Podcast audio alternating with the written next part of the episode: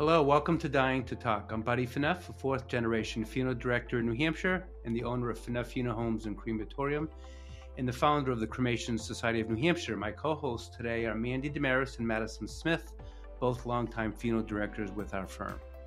Hello, I'm Mandy. Thanks for joining us on Dying to Talk. Hi, I'm Madison. We're excited to discuss some frequently asked questions about the funeral industry.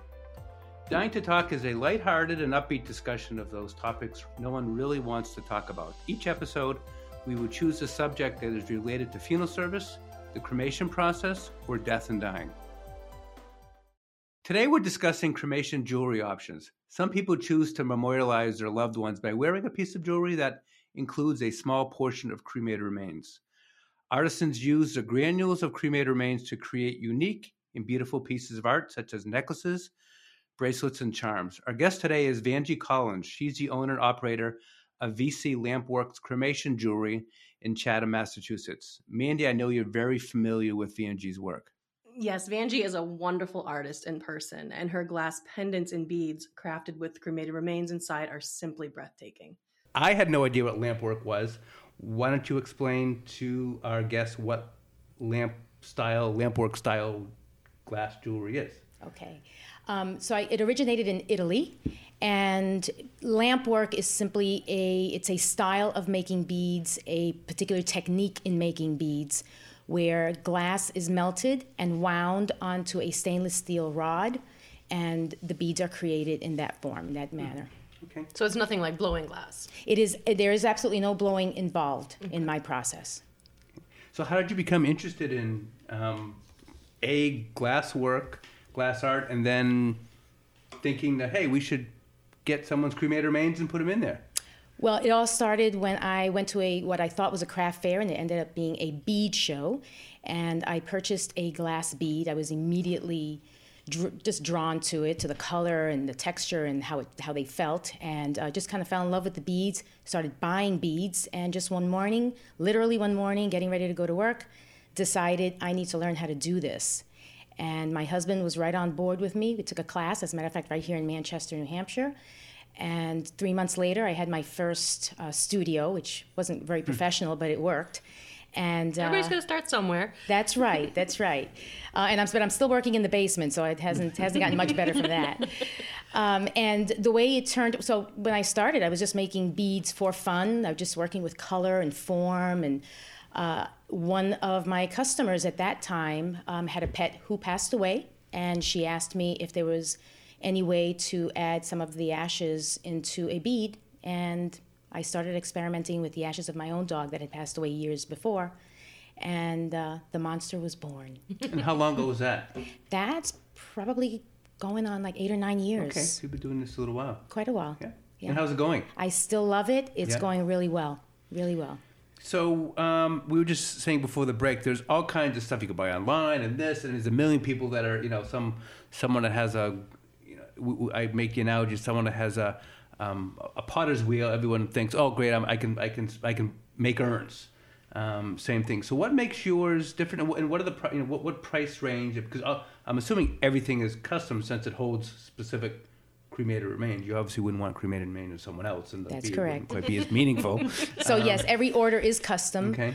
Um, and I'm sorry, you asked about three questions. Give me the first. Um, what's what's the price range? I mean, what, well, my price range. Spend? I'm I'm actually very sensitive to that. Um, I've struggled in my life, mm-hmm. and so I feel it's really important to have something right for every single budget. So okay. my prices are as low as forty dollars and as high as 125 150 and even that is very reasonable mm. when you look at the world of cremation yeah. beads it's yeah, very absolutely. reasonable i've seen custom glass i mean i've seen you know thousands of dollars that people can spend on absolutely on these types of absolutely. things yep. now when i hear the word bead i think of bracelets but ah. what else can you do with them besides a bracelet well in in my case where i make the cremation beads i mm-hmm. also offer other accessories so i can make a bead a substantial size bead that can be worn as a pendant. And so mm-hmm. my husband is actually in this process with me, and he creates some of the hardware. So I can create a pendant.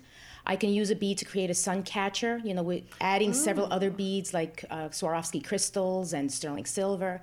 Um, I create uh, I, I make several beads. If somebody wants prayer beads, like a rosary, I Mm-hmm. can make a number of beads, the, the appropriate number of beads, and create a rosary. Uh, also finished with cremated remains are in each of the beads. in every single one of the Wow, beads. that's a lot of work. Yeah, yeah, it is. It's it's time consuming, but it's really a lovely experience. I mean, it's it's really a beautiful experience. So I make lots of other things. I mean, tie tacks, keychains, um, remembrance beads that are kind of like a worry stone. That's it's kind of how people uh, refer to them, and that's about it. I mean, a lot of different kinds of earrings, just different shapes, different forms, different detail. Um, What's the weirdest thing you've made?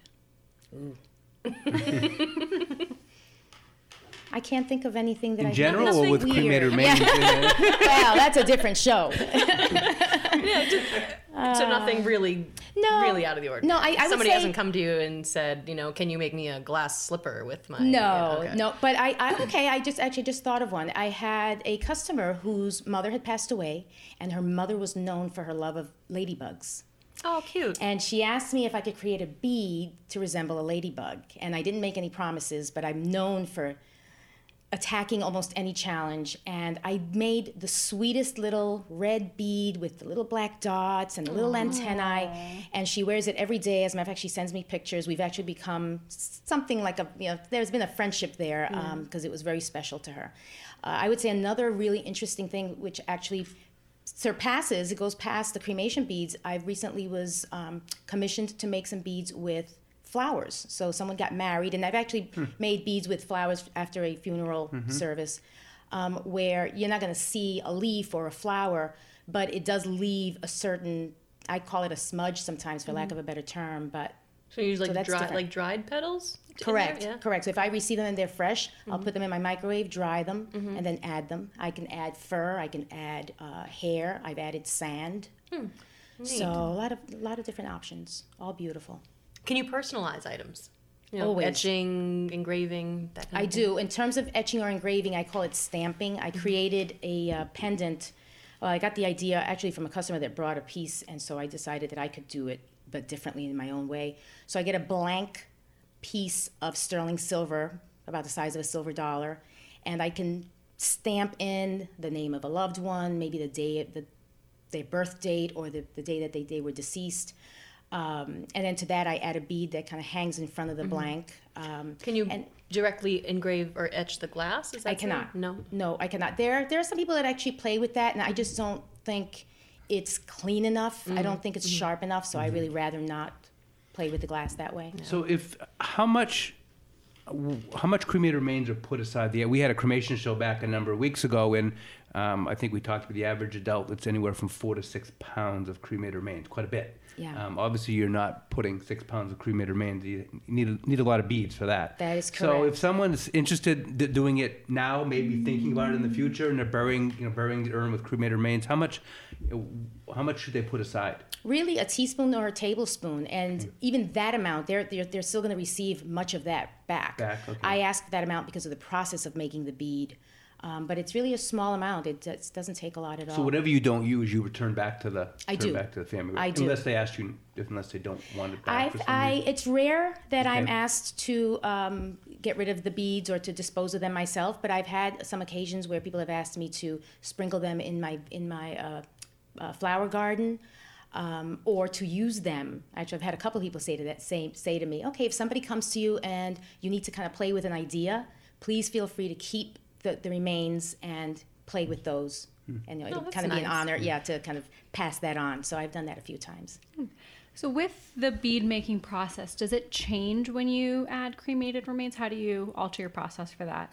So when I make a bead that uh, is not going to uh, contain any ashes, and I just use the, the colored glass, create what I'm going to create, and I'm done. With a cremation bead, let's say somebody wants one in aqua blue because their loved one loved the ocean. I make my design with the aqua blue. I always, with cremation uh, beads, I always encourage people to just allow me to decide um, that the transparent colored rods are the best.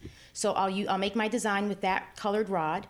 Then I'll add the ash, and then I will encase all of that with the clear. So when I'm done, when I'm done making, creating the bead, it goes right into a kiln and it sits there for a good eight hours. It sits there overnight. Um, and you can very clearly see what I call the speckles. So I, I very carefully add the ash so that it's not a clump of ash.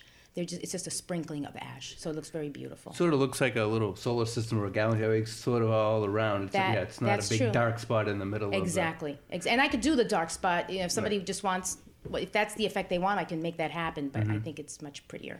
So from the time you get the cremated remains, how long? Um, how long would, until the family? I remember to get them back. I know there was a company, and they still may be around. They actually would take cremated remains, which is which is carbon, Mm-hmm. and they would use pressure, and they would create synthetic diamonds.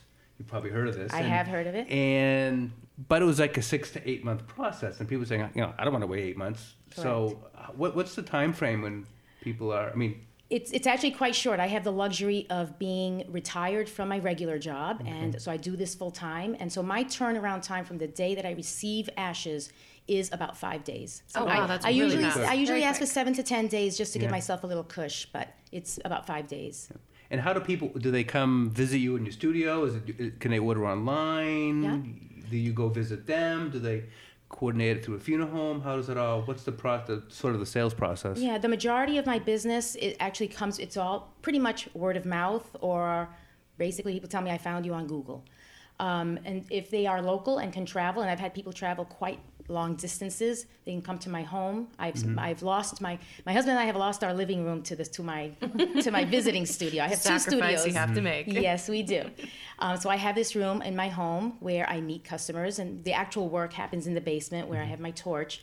Um, but people come to my home. We, I feel it's very important, at least to me, to personalize these beads, um, and that is what makes it special for me. If if I ever felt like I was becoming a factory of just making beads and passing them on, I don't think that I would it would last very long as a business. Um, so we sit and we talk about their loved one, what they loved, what they you know what they disliked, um, you know what they liked to do, what was most important to them in their lives. Um, I always ask for photographs. None of that is mandatory. It's just something that I ask for. And Does that help the photographs of the of the person that passed away? That's correct. Does it sort of help you from a creative standpoint? I mean, I'm not. Yeah. You're talking to the least creative person in the universe right here. So. All right. Uh, but so does it? Does it help? Does it inspire you in terms of? You know, I hope that it does. My my intention and my approach is that I want to personalize this bead, and so when I am ready to fill an order, I pull out my paperwork, I look at my notes, I look at the photograph, and I just kind of put some thought into it. You know, and every now and again, I've caught myself kind of saying, "Okay, you know, so and so." I'm making your bead now, you know, here we go. And I make it very clear to my customers there is absolutely nothing mystical about what I do. I have no powers. I've been asked if I can communicate with the dead, and uh, I, I have no powers. I simply love what I do, and I feel like I'm living the dream because to do, to be able to do what you love, and in that process, help someone through a very difficult time, it, there's just no words to mm-hmm. describe how it makes me feel. Now, when you said there's a studio for people to come and visit you, can they watch you work? They could if I if my working studio were in a public place. It's in my basement, mm-hmm. so really there are a couple of factors really that play into this. Um, it's it's our home, and so we like our privacy. If I were gonna, if I were to take folks into my basement, they'd be walking all through my house. And the other part of it is there there is a certain liability. I mean, I'm I'm literally my my license plate says it, playing with fire. And so if someone's there and gets hurt, you know, we do have insurance, but that's not a risk that, that we're willing to take. So the, the short answer is no, I don't invite folks to come and watch me make So the the beads. artwork happens behind the veil of mystery. yes, it does. And there's a real trust factor mm-hmm, involved. definitely. You know, they if you have to trust me, and if you don't, mm-hmm. then I'm not the right person for you. Now, I know you're local here in New Hampshire, Yes. in Nashua, but what percent of your sales are? Do I mean, do you? Is it nationwide or worldwide? Where, where are sort of your your distribution? I've actually, the majority of my my business, I would say, comes from New England, Okay. not just New Hampshire.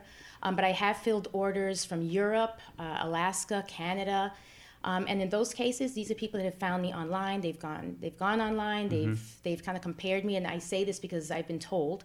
Um, they compare me to others, and it's, I think it's not just my work. I think it's my approach to my work, and I'm honored that they select me to do the work. Now, you said you also will do pets. What's your percentage of you know of, of people to, Pets to to pets? Uh, it started out mostly pets, Okay. and um, approaching the possibility of doing humans was a really big deal to me. And um, I finally decided to accept some orders. And I wasn't sure what the experience was going to be like. And actually, it was a beautiful experience because it's I, I mean I love my pets and they mean a lot to me, but there it's an ama- it's a, it's a completely different realm, and um, so working with human cremains has become uh, the majority of my work. As a matter of fact, I'm, I guess every year it differs, but I would but I would I would say year to year it's mostly human ashes. So how many items are you creating in a given week or month? I mean, we're talking thousands, hundreds. I Oh don't no, know. um, I would say possibly twenty uh, a week. Twenty a week. Okay, keep that's more. busy. That's a lot. Yeah. yeah, yeah. It, it's it's sort of become a full time job, but but it's still very manageable. I can still enjoy my life, and I like to play golf, so I still get to golf. So Yeah, I've- mean, the all good. response to your work is is amazing. You know, I, I met you at a um, a conference, Yeah. a hospice conference, and you had a booth there, and um, just the people that came up to your booth all day long, holding your jewelry, just looking at it, talking to you about your your, creations. It, it's it's nice to see such a response to your craft. I'm sure. Yeah, it is. I mean, it just it it it's just really really special, mm-hmm. and I think that the day that I feel that I'm not feel that I don't feel fulfilled by it is the day that I close shop because I don't have to be doing this. I'm choosing to do it. So.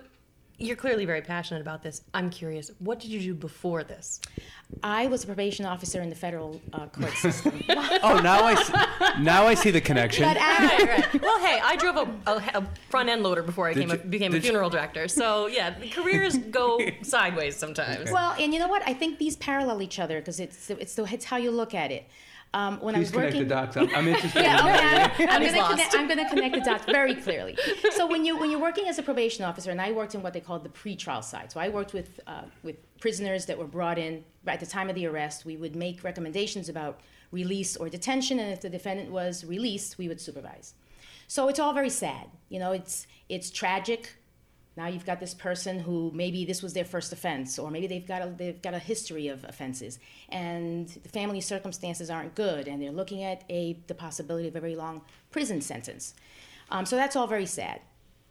And while they're out on bail, I have or I had the opportunity to help them kind of you know see that there that there, there was a possibility to follow a different path in life so it went from you know sadness and distress and and horror and and just all these terrible things. And in the end in many many cases i ended up helping people you know whether it was really encouraging to, to encouraging them to complete their drug treatment or you know whatever it was doing community service or you know i had lots of contacts with their families. So now i'm making the cremation beads. It all starts with a lot of sadness mm-hmm. and tears and very sad tears.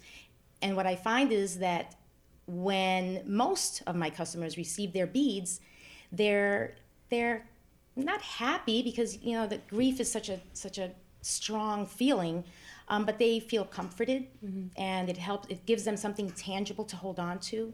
I've had folks tell me that because of the cremation bead that gave them the strength and the will to now you know, whether it was to spread the ashes in the ocean or do something else with them. So it's pretty parallel it's and my my my background is in psychology you know it's about learning how to communicate with people and and having empathy and you know just just really being there Have Have you Have you heard or, or, or know of families that um, you've created the beads that have actually have scattered the beads out in the ocean or buried the beads? Are they always being kept as? No, I- and if that's happened, then I just haven't been informed. Right. But it's it's it's kind of a lifelong thing. But like I said, plenty of people say, "Now I've got my bead. Now I now I can spread the ashes." And one last question. Sure. Um, how do a little bit time for self promotion? So how do families find you? Talked about your website. Do you have a what's your web address? You have a phone Okay. number people can call you Sure. at? My website is uh, www.vclampwork.com. And uh, on that website, you would find a page that you can go to that will show you some samples of my work. From that page, you would see the Facebook logo, and that would take the person directly to my business Facebook page. And they, they need not have a Facebook account. That would just let, allow them to go in and see lots and lots of beads uh, that I've made for other people, stories related with, to those beads, uh, kind of a touching Facebook page. And my telephone number, which is 603 321 2260. Um, I'm I've gotten calls very early in the morning and very late at night, and that's that's fine with me. Yeah, that, I guess that's how you parallel our industry Right. then. Yeah. Same thing happens yes, here. Yes. Well, thanks, Vangie, for spending part of your morning with us. Thank you for having me. We're going to take a break right now, and when we come back, more of Dying to Talk. Welcome back to Dying to Talk. I'm your host, Buddy Phaneuf.